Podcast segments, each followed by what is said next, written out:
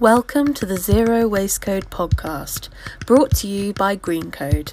We are a tech startup based down in Cornwall, and it is our mission to reduce food waste in the hospitality and food service sector. In today's episode, we hear from Max Gimple Henning from Green City Solutions, a Berlin based company who grow fresh air.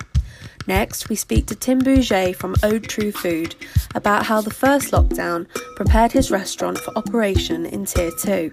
Finally, Ollie Hunter from The Wheat Sheaf explains how COVID could encourage a surge in sustainability. First up, here's Max Gimple Henning from Green City Solutions.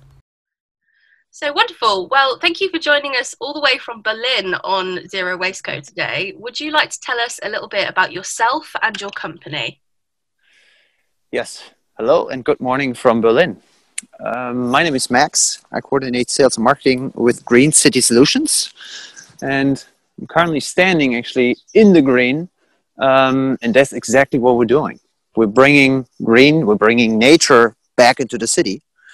And for that, we found a tiny creature that nobody really thinks about. It's moss cultures. And you probably don't spend a lot of your day thinking about these little guys, these little fluffy green things on the forest, but they have amazing attributes. They have the natural ability to filter our air. And that's what we're using in our product, the City Tree. And we're installing these yeah, throughout Europe to improve air quality in the spots in the city where it most makes sense. And that's what we're about, bringing nature back into the city. Wonderful. So, what is the issue that you're trying to solve at Green City Solutions? Why do we need to bring cleaner air back into cities? Precisely because we don't have a lot of that in the city. Um, obviously, it's gotten much better over the over the decades and, and centuries. Um, if you just uh, put the the image of, you know, Victorian um, London in front of your mental eye, uh, it's much dirtier back then, and we've done a great progress over time.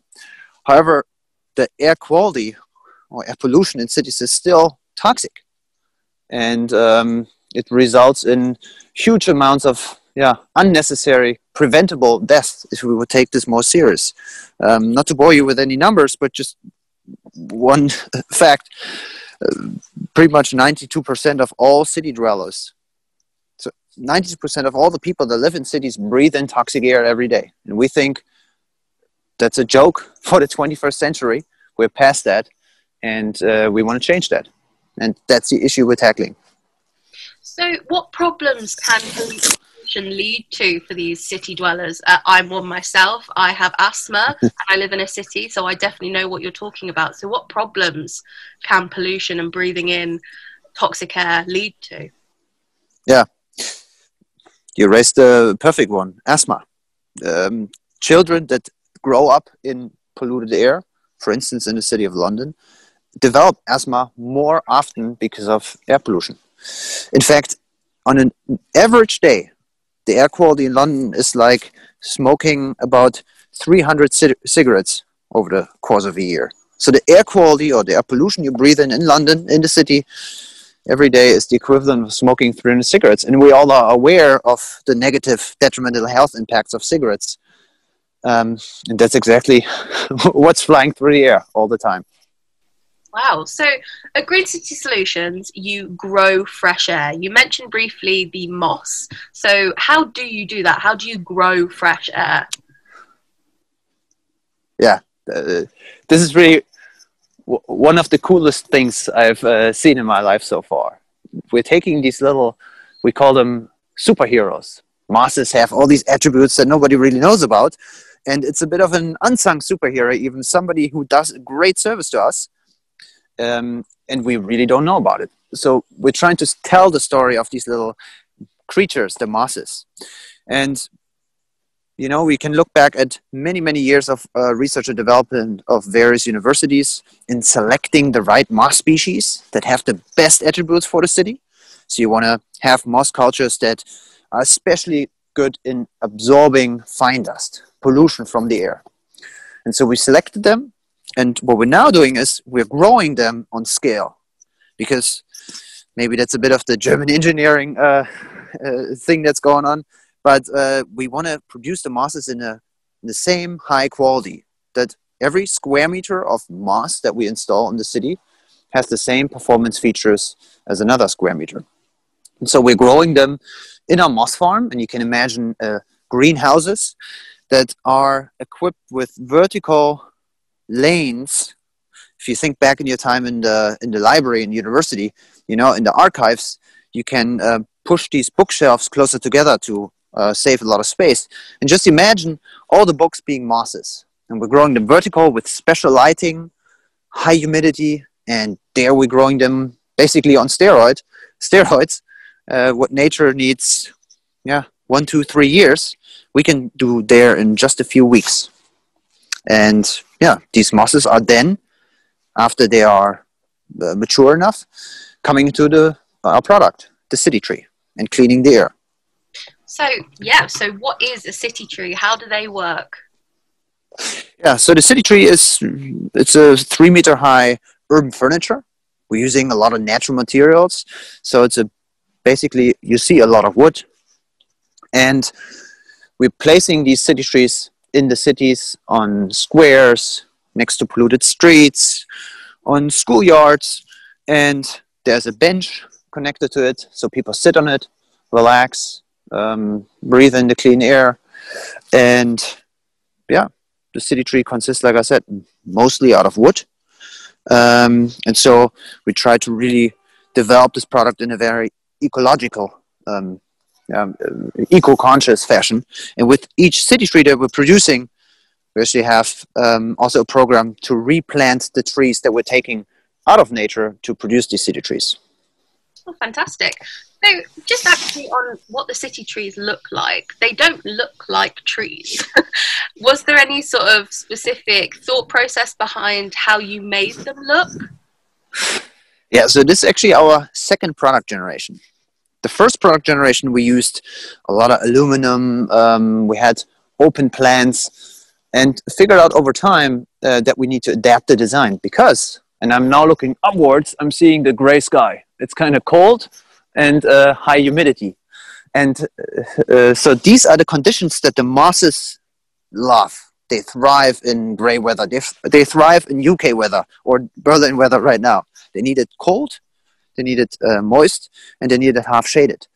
And so over a lot of um, tests that we conducted, uh, we figured out that the current design is perfectly creating these conditions for the mosses. And so what you see is wood shading the mosses that they're not getting impacted by direct sunlight and um, that's why it doesn't look like it like a tree um, yeah but it's our approach or the modern approach of a tree for the modern problems in a city for instance air pollution so you touched on it a little bit there, but how do you determine where to put a city tree and where are they right now? So you say that they thrive in UK weather and Berlin weather. Would you not be able to put one in Spain? So we are combining nature, the mosses, with technology, because also in in the United Kingdom you don't always have. I forgot uh, that, that's great. You don't always have gray weather, um, and so we're using IoT technology to artificially create the perfect living conditions for the masses in the city tree. And that's a connection, uh, yeah, uh, symbiosis of sensors. So we're measuring uh, certain environmental parameters such as temperature, humidity, and a few others directly in the masses. And with this data, our software is then controlling the ventilators in the product and an automatic, automatic irrigation system to perfectly create these UK weather conditions in the city tree all the time. And so then it doesn't make, uh, matter whether you place the city tree in a city like Lisbon, where we have city trees standing, in a city like Cork, uh, where city, uh, city, trees will go. In Berlin, uh, we have projects in Macedonia, we have uh, projects in Norway. And so our approach by combining technology with what nature gives us we're able to, yeah, put the city trees pretty much anywhere and have thriving mosses that eat up fine dust, eat up pollution. That's incredible. So, how does your real time data dashboard work? Um, the name of it escapes me, but what data does it collect? Yeah, so you're referring to something that we call AirCare. And AirCare is a web dashboard, and that's showcasing all the data that we're collecting in the city tree in real time. So there's data about the condition of the mosses, uh, there's data about the city tree performance, how much air we're purifying. There's air quality data about the surrounding um, yeah, air quality. And this is all displayed uh, in the dashboard AirCare. It's, so to speak, the, the objective, the, uh, the, the hard numbers and figures prove that our solution is doing what we're saying it does. So, what do you then do with that data? How do you use it? Do you use it to improve your model? Yes, and that's something we're uh, working on right now, something we're calling a bioalgorithm. And so, what we're trying to do here is to really learn how the biology, what kind of environmental parameters biology needs to really thrive. And we can tinker on uh, values like temperature, humidity, sun intensity, wind speed, and many others and we're tr- trying to figure out with machine learning algorithms how to perfectly set these parameters that the mosses thrive even better. And that's then, yeah, as a, a learning, self-learning uh, process. Incredible. So, how did COVID 19 affect your innovation process? Well, for once, we were already fairly digital before um, we're using, um, for instance, Microsoft Teams. That's a good digital copy of what we're doing. But uh, yeah, we missed seeing each other in the office and uh, having these short conversations about something that pops into your mind and you just want to share it with somebody. Um, and we managed to get back to a uh, work mode where we can still be in the office and have um, all the hygiene rules um, applying. And so on teamwork, I think it helped us to really focus on the essential parts of what we're doing. If you set up meetings, you know, you don't want to keep people in in hour long meetings, so you have to get really on the point, and that helped us to also develop organizationally. We had obviously um, a dip in demand, but now uh, with air quality, air pollution really being connected to COVID, uh, we see a lot of demand from that area because it's not surprising that somebody who lives in polluted air has a yeah less strong lung. And so there is a connection with uh, covid-19 and, in, in fact it was just found that 50% of all deaths in covid-19 are attributable to air pollution. 15% and so by cleaning the air one has a dramatic immediate impact on the covid situation right now too wow so everyone needs a city tree really be able to take us on a little journey from where you began, where the sort of idea for Green City Solutions came to be, to where you are now? Was it a difficult journey? Was it quite easy because it's such a, you know, great innovative idea? it has been a total roller coaster, and, and I, I, imagine it, it, will continue like that for a good amount of time. Um, and so it all started in 2013 14 when a couple of guys our founders came together um, liang from shanghai and he really experienced firsthand what uh, really toxic air uh, is is uh, like in asia and he met peter and peter is the fourth generation of a family that grows plants it's called horticulture and when they came both together the university they knew they had to tackle this dramatic global issue of air pollution with nature and so in the years following, we built the first products. And since we are a hardware company, you have to really build it. And then you have to figure out how to get three ton pieces of hardware into the city, how to maintain it. How do we keep the mosses uh, thriving all the time? A lot of questions we had to figure out over the last couple of years that then all led into the development of our second product generation, which we are currently um, installing and scaling in Europe that's the version uh, with the, lo- the love wood, a lot of ecological design. And around 2019, we got inspired by the celebrations around 100 years Bauhaus architecture. Uh, and so that's why our current solution looks a little more, maybe even a little more German uh, rectangles, because we got inspired by Bauhaus architecture. and we installed the or we launched these in March. Actually, it was one day before the lockdown, and we had our big opening. Hundreds of people uh, came, and yeah, now we're installing them throughout Europe, and we have a couple of further product generation in the pipeline. Obviously, wouldn't it be great to have these MOS filters indoors? And so we're getting a lot of demand for an indoor solution for an office, uh, maybe for events, conferences, or at some point also as a you know, B2C product, consumer product. We're also developing a solution that you can attach on the building wall. And so you have basically breathing walls with that. And that's the product that will launch uh, next year. And then we have another surprise in the pipeline that I can't talk about too much right now. Incredible. So, obviously, this podcast comes from the UK. Are there any city trees in the UK? And if not, will there be in the future? Yeah, uh, we have uh, had city trees of the first product generation in the UK. For instance, close to Piccadilly Circus, um, that was a project. We have had some in Glasgow, in Newcastle, um, and now of the new product generation, we'll have um, some in Hammersmith and Fulham in the borough of London and in the borough of Richmond and Wandsworth in London. We have it installed on a few private locations, um, and there's uh, city trees coming to a train station in Newcastle.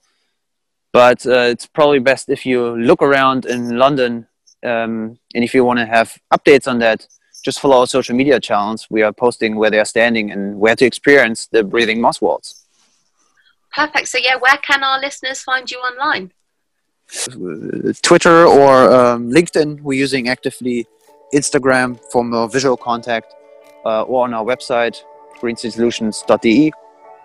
Um, yeah. Fantastic. Well, thank you so much for your time and for coming on the podcast. Yes, thank you very much for having me. Best from MOS Weather Berlin. Having spoken to us before, Tim Bouget updates us on how coronavirus is affecting sustainable hospitality businesses.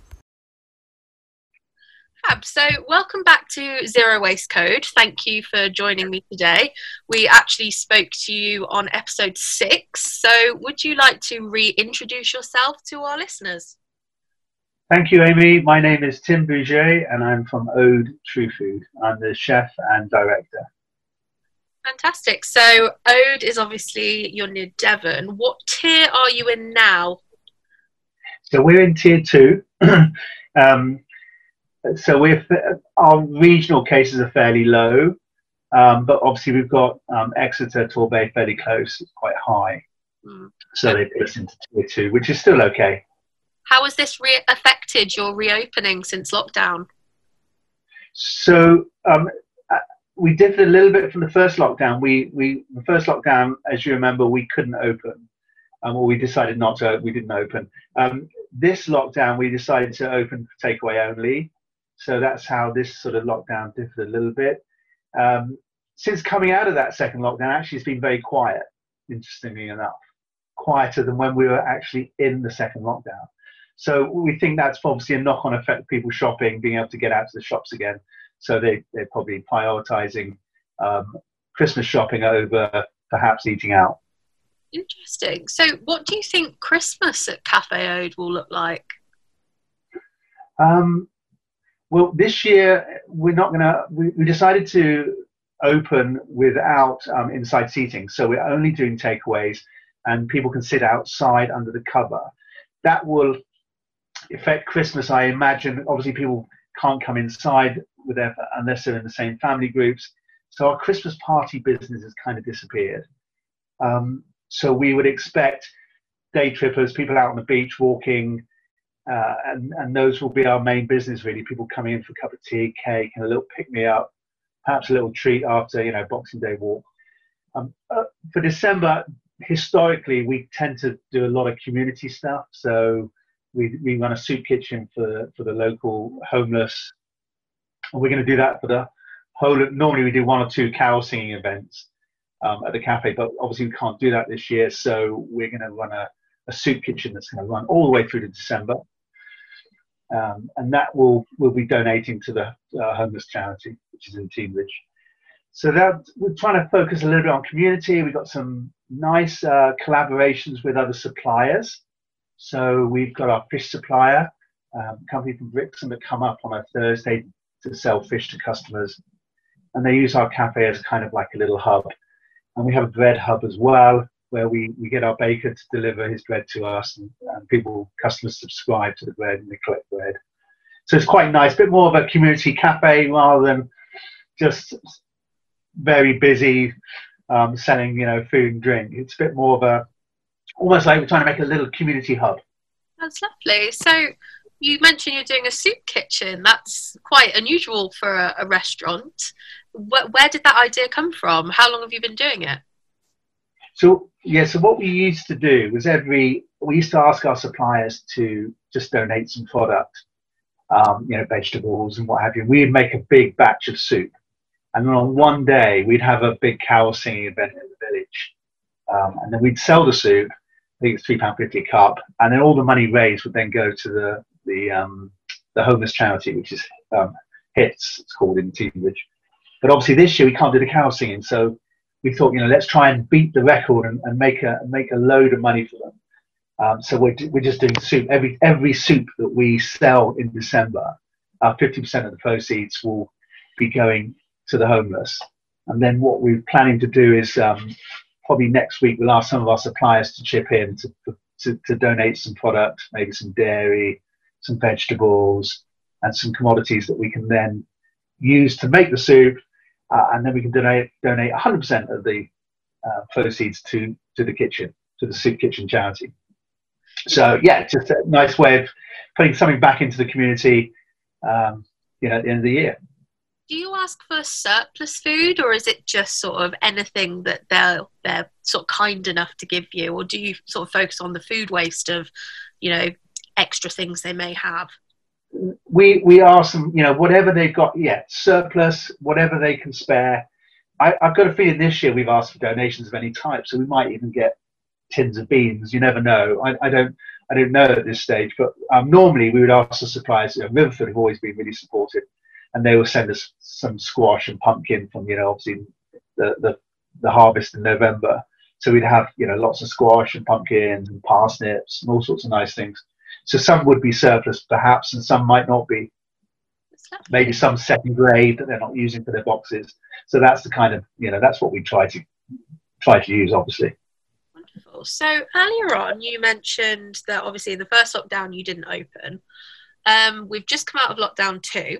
Was there anything you did differently from lessons you learnt during the first lockdown? Yeah, interesting it's interesting. On the first lockdown, we tried to put in place systems that would help us if we were to have another lockdown. Sadly, we did have another lockdown, but fortunately, we were a little bit more prepared. So we did have the online shop. We've got um, we've been developing an ode at home range of ready-made meals. So we've tried to use everything that we kind of worked on uh, with the online shop and the, the click and collect service. So everything we did on lockdown one, we tried to do in lockdown two um, which which was quite good actually, and it worked really well.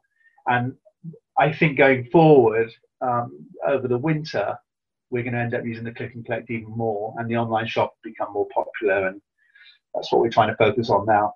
Oh, we've also got the issue with staffing. So when we um, when we reopened, we were during the second lockdown, we reduced our opening hours. So we only opened Thursday, Friday, Saturday, Sunday what we decided to do after coming out of lockdown two, we kept those hours. So we're still only open Thursday, Friday, Saturday, Sunday. So it's a four day week, and we use the flexi furlough scheme, which the government unfortunately put in place so that it can top up the part time staff's hours. So they all get their sort of regular 40 hours or 35 hours, their promised hours. We, we, um, we tend to commit to all our part time staff a certain amount of hours depending on what they want. So some might be on 30 hours, some 25. So we've we've juggled the hours to make sure they all get flexi furloughed and they they get um, although they're only working short weeks, they're getting paid 80% of what they would normally. Still pretty good. Would you be able to tell us a bit about the ode at home that you just mentioned? Yes, yeah, so these uh, a range of meals that were that could be served either hot or cold, so that customers could come up and buy it hot and take it away, or a range of meals that they could take home and then preheat and uh, basically cook at home. So this week we've done, you know, say fallow deer with Moroccan spices and couscous as one dish. This week we did a, a, venison pithivier, sort of like a big posh beef Wellington. Um, we've done all sorts of little things that people can take home, produce, cook at home fairly simply, sort of almost like a ready-made meal. Yeah. Um, lots of places have done it, and we thought, well, while we had the opportunity, um, we thought, well, let's try it, and it has proved successful. And a lot of our regulars come up to the cafe. We come and have a cup of coffee. They say hello. They have a chat, and they pick up their meal, and off they go. They might pick up a loaf of bread or, or you know, some fish, fresh fish. They come on Thursday. Uh, so it's a nice way to get people out and about. Yeah. So how are those um, ready-made meals packaged to take home if they're hot or if they're cold? So we use the same same containers. So we use BioPack, uh, London Bio sort of um, cartons. So we don't use foil. So they're just in ready sort of cartons that we use, um, and they've got lids on, and they're already boxed. So customers can, on some of the dishes, they can heat them up in the containers, in the BioPack containers, or they can heat them up uh, by decanting them out and putting onto a tray. So everything's served in, in the same boxes that we use for our takeaway. So whether it's at home or or served hot or cold, it's in the same containers. The compostable uh, London bio packaging we use. Wonderful. So on the podcast, we have had mixed responses about whether COVID has ramped up sustainability in the hospitality sector or whether it has disappeared from people's priorities completely. What do you think from your sort of experience over the past year? Um, I think, I, to be honest with you, I think the independents that are, that are passionate about it have, have stuck with it, and maybe they've compromised a little bit on certain things or maybe they'll change their operation to adapt. I think, I, I do think that some of the bigger players and the pub chains perhaps have, have compromised in certain things. You'll see lots of aluminium foil and lots of plastic and packaging, obviously to adapt to ready-made meals and all sorts of other things. So I think there would, there has been some compromise, and, and it has fallen off the radar for some companies. Uh, but I know so in our, in our group friends that all run business and our peer groups, they we're kind of quite dogged about it, and we won't compromise on certain things. What we decided, we would rather tell the customer, "I'm sorry." The menu, you know, as an example, food waste. Our menu is fairly small now. We only make small batches, and when we run out, we run out. We communicate that to our customer, and they tend to understand that rather than having lots of food waste and a huge menu and I think many companies have done that, but many have not. So they're still continuing to run a huge menu and waste food, I, I imagine. Um, but in, in, the group that I sort of communicate with, we've all been fairly um, dogmatic about it and said, you know what, it is what it is. The, the menu is smaller, we waste less. Um, there has been some movement in pricing because you know everything is served in takeaway packaging now. Example, a cup of coffee um, you know, it's served with in a in a takeaway cup. Obviously, if someone can sit inside our property or outside on the outside seats, they don't have to have a lid. But if they're taking it away, they've got to have a lid, and that lid has to be compostable, and etc. etc. So there's additional cost to everything we do. Um, but we've kind of weathered that, and that was I think we we would always stick with that. Okay, so has Cafe Ode become more or less sustainable, or has it generally stayed, stayed the same or managed to stay the same since COVID? Um, I'd like to think we're about where we are, where we went into COVID. There's, I think it has forced us to, I think we're the same overall, but I think it has forced us, we're spending more on packaging, I know that for a fact, but it is compostable and what have you, and, and it's good packaging. But I think overall we're probably where we were um, before we were going into lockdown. But I think it has made us look at uh, operational procedures and menu planning and you know how we operate the business in the winter in the off season definitely it's made us look at different things and I, I think it's forced us to make some difficult decisions that going forward will mean I think we'll be end up more more we might do a little bit less revenue, but we might become more profitable. So I'm hoping we'll try and turn it the whole thing into a bit of a positive. So speaking about profitable, do you have any life hacks or advice to other sustainable restaurants during this difficult time? I, you know, I think the biggest thing is to we focused on social media a little bit and Facebook, and I think communicating face to face with customers when they when they do get out and and you know they are wearing a mask and it's not very nice and it's uncomfortable for them to use the perhaps online systems. I think by communicating and talking to customers, it's the most important thing. And if you can get out and talk to people and you know be hospitable with what we do, um, I think it just goes a huge way to, to helping things and, and getting customer, yeah, getting customers to come back. We have lots of customers just come and have a cup of coffee and want to have a catch up. And I think that's really important, especially now more than ever. So I guess communicating with customers is, is what I would say. And being hospitable. I think we've all, you know, over lockdown, you forget you forget what it's all about. Fantastic. So, speaking of connecting with your customers, where can our listeners find you or follow you online? So, we have an Instagram account, which is Cafe Ode at Ness Cove. We also have uh, two Facebook pages. We have an, uh, a general Facebook page, which is our Ode True Food um, web uh, Facebook page. Then we have a Facebook page which is for the cafe alone, which is Cafe Ode at Nescove again. So that's um, two fairly simple forms: our Facebook, Instagram. We do Twitter, which is Ode True Food. Uh, but if you if you type in Ode O D E somewhere along the line, hopefully you'll you'll find us. Fantastic. Well, thank you so much for joining us on the podcast again. Thanks, Amy. Lovely to talk to you. Last but not least, here's Ollie Hunter from The Wheat Sheaf. Um, so, thank you for joining us on Zero Waste Code today. Would you like to tell us a bit about yourself and your pub, The Wheat Sheaf? Oh wow, a bit about myself and the Wheat Sheaf. Um, so yeah, my wife and I um, we took over the Wheat Sheaf back in 2015, and it was a completely derelict pub that was sort of on the way out to becoming a residential house, really and we took it over with the ambition to turn it into the most sustainable pub in the UK. Uh, within that, you know, there's so many different categories to, to, to, tackle, and, and the pub's great because it's a place for everyone. It's a place where anyone can come, so it doesn't have a specific agenda necessarily. So we, it gave us a lot of flexibility to what we could create. The um, myself, I'm just a you know, I'm a I love food, I love nature. Um, lots of holidays down in uh, Cornwall and Porthleven and mackerel fishing, which is one of the easiest forms of fishing, I think, isn't it? And then you can take them back onto the beach and barbecuing. And I think when you get involved in sustainability, you just completely fall in love again with how we can live with nature rather than against nature. It's about you know reuniting our connection and our relationship with her, and um, uh, just uh, enjoying a, a better lifestyle really as a result of it. Wonderful. So, just speaking about lifestyle, there, you're working in the sector worst affected by COVID. How are the re- lockdowns and restrictions affecting you and your business?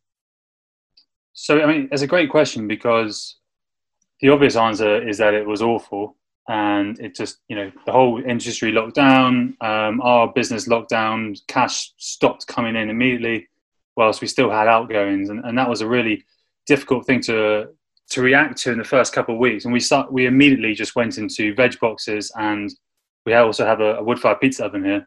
So we do wood-fired pizza delivery. Well, we started doing deliveries, and we realised that delivering around countryside, muddy lanes was the bad idea. So we did collection only. Um, and then uh, as time went on, it was amazing the silence of lockdown and actually how much time it gave you to sort of look at the business and to see what was successful, what wasn't successful, what we really needed, and what we didn't need and I we've now completely changed our menu, so it's a, a solely wood-fired menu, which meant we got rid of an oven. Um, so that's three-phase electricity energy. Even though we've got green energy, I, you know, it's just it's removing the a cost of it and b the demand of consuming more energy. Uh, we also reduced our fryer size to about a third of the a third of the size, which reduced the amount of oil we're using. and I think we and, and again energy, and I think you just completely look at your business in a in a new way to streamline it and to simplify and go, you know what, what is the core of our business? So coming out of the back of lockdown, I felt we were in a really um, good, positive position. We had sort of paid off any debts because of of the um, the takeaways we were doing, um, but we also had a really clear vision as to what the what the wheat sheaf was all about and what we were what our selling point was: wood-fired food, sustainability in a pub, and, and it's been um, hopefully successful since then. Congratulations for staying afloat. So, under the new tiered system, hospitality businesses are still at risk. Are you under tier two now? We're under tier two uh, which is very has its ups and downs. Uh, we have been driving ourselves to probably a more food-based pub anyway over the last year and a half.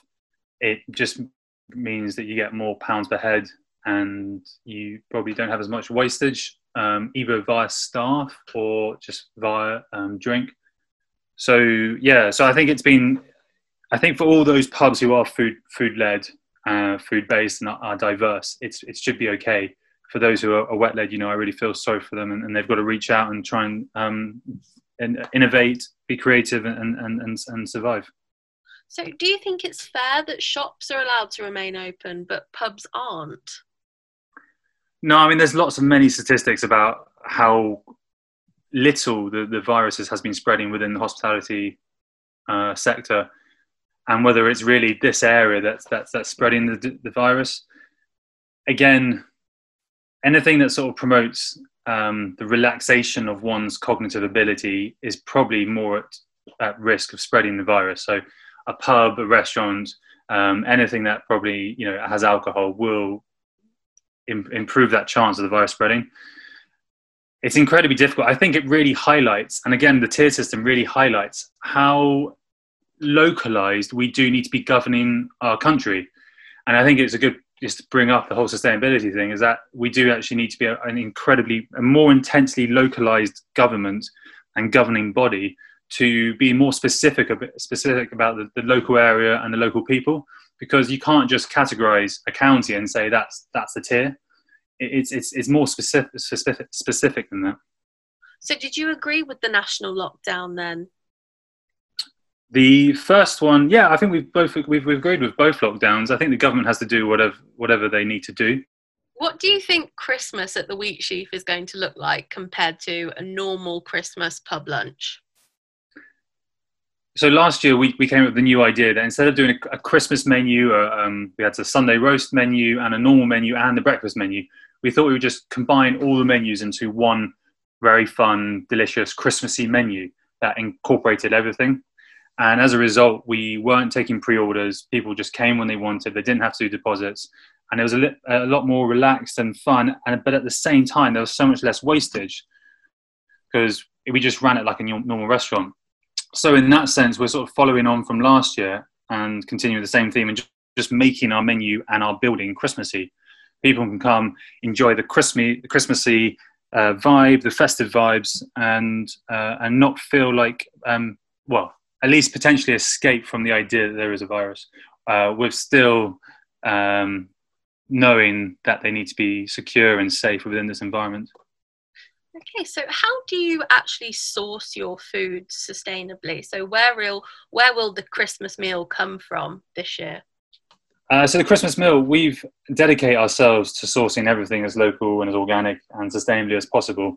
Uh, we have a great relationship with my parents' farm, who are only a couple miles away, uh, they do uh, beautiful organic fed pigs and uh, charcuterie, gammon, that sort of thing. Uh, they do cider. They've got apples. My mum's got a walled garden with walled garden fruit. So we're quite, you, I think we try and do as much as we possibly can from the local area. Uh, there's a great uh, dry plucked poultry farm not too far away. I don't know if you've heard of dry plucking, but it's they pick all the feathers out by hand as opposed to putting them through what is effectively a, an electric, electrified car wash. Uh, so, the, so the integrity of the meat is delicious, it lasts longer, and the flavors are even better. Um, so I think again for us, it's just about honing in on our ethos and our sustainability, and just trying to make more with less. Uh, less waste equals more flavor. Localness equals freshness, which equals more flavor as well. So you talk about um, local sourcing. Would you be able to tell us a bit about food miles and why they're important? Yeah, so food miles generally means that the food has obviously had less uh, miles to travel by, but that I think that is, is two things. One is that the food's grown in your local area. So you we live in a microclimate. We live in different climates, and so we when we live in a climate and we grow within a climate, our senses are more um, susceptible to what's going around us in, in, that environment. I remember going down to Italy, and there's this fantastic restaurant down there uh, called a chef called Pietro Zito, and he is the farmer and the chef. And he always says that he dedicates most of his, you know, his cooking ability to the land, as in the food is grown in the land first, and then we get it to the to, to the kitchen. We do this least amount of pos- possible to the food, to then put it in front of someone, and they can enjoy the best expression of the land. It's a bit like terroir in, in, in, in wine. It's an expression of the land. So for us, localness is is more than just food miles. It's about the expression of where we live, the identity, cultural identity of who we are around this area. And I, and again, like I'm just going to reiterate, but freshness is a flavor. Um, you can taste when mackerel is fresh. You can taste when a vegetable is just being picked out of the ground. Uh, and and it also has more energy. It has more nutrients, so it's nutritiously better for us.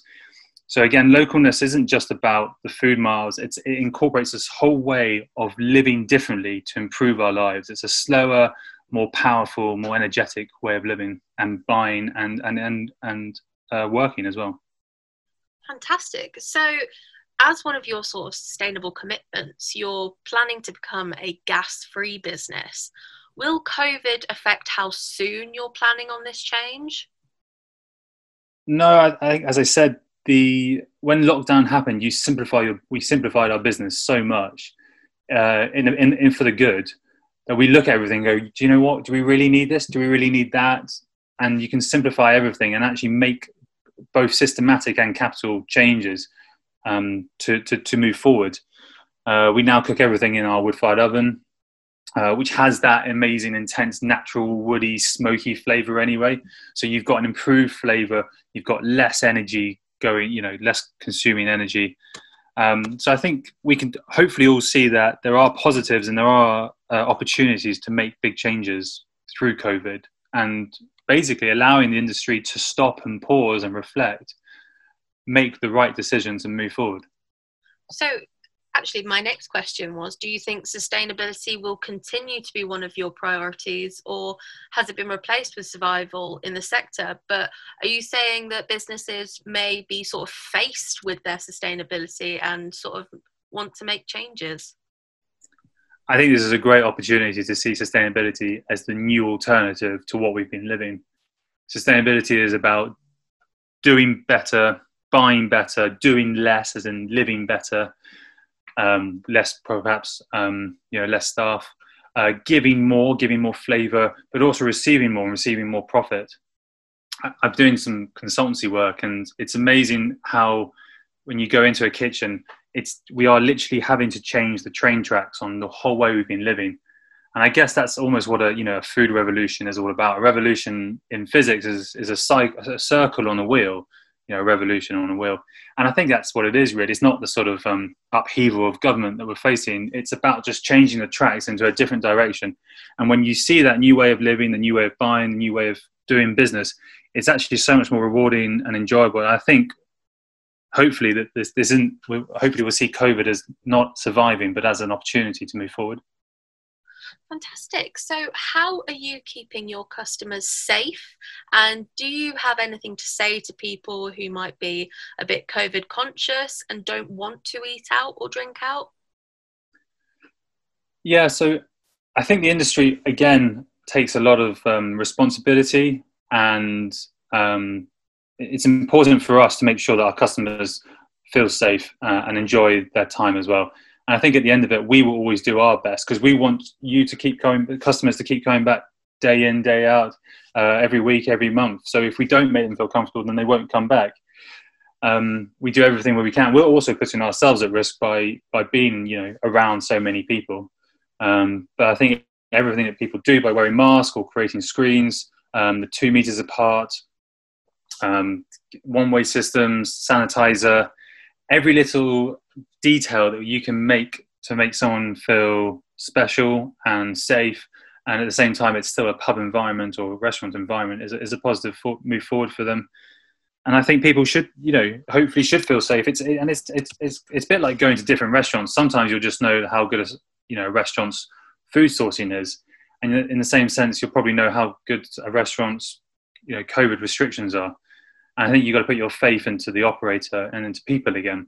And maybe that's again another positive way of looking at the coronavirus is that we will be coming, you know, moving away from perhaps that robotic um, mass-produced restaurant, but more to a, a localized, owner-run, personal, per, you know, person-facing business. And I think that can only be a good thing for the industry. Yeah, that's a really good point. So, finally, where can people find out more about the Wheat Sheaf online or visit you if they are nearby?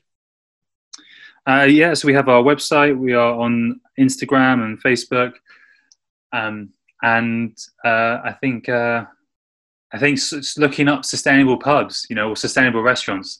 The, we work closely with the SRA, the Sustainable Restaurant Association, um, and they were the uh, association that kindly gave us the award last year. Um, uh, and, and, they've got a great website and great app where you can look up sustainable restaurants in your area. Um, otherwise, I, I don't think there are many other uh, apps where you can go, you know, I want to be sustainable. Where do I go? Most of the, most of the information at the moment is coming through the you know the operator or the restaurant or the or the pub. Okay, so where is your operation? So we are based in Chilton Foliat, uh, which no one can ever pronounce. It's a funny name, uh, but it's in Wiltshire, uh, just near Hungerford. Fantastic. Is there anything else you'd like to add? Uh, no, I think we are. You know, the industry are you know, from, from the industry's point of point of view, we are all passionate, positive people, and we will do whatever we can to a give our customers the best experience, the continued sustainable experience, but then also the most safe experience. There's a huge amount of energy and determination in this industry, and I think we will come out the other side a, a better, positive, and more sustainable industry. Wonderful. Well, thank you so much for your time and for coming on the podcast. Thank you very much for asking me. Thank you for listening to the Zero Waste Code podcast, brought to you by Greencode. If you'd like to find out more about us, then head to greencode.net where you'll find all of our social medias and can sign up to our newsletter. See you in the next episode.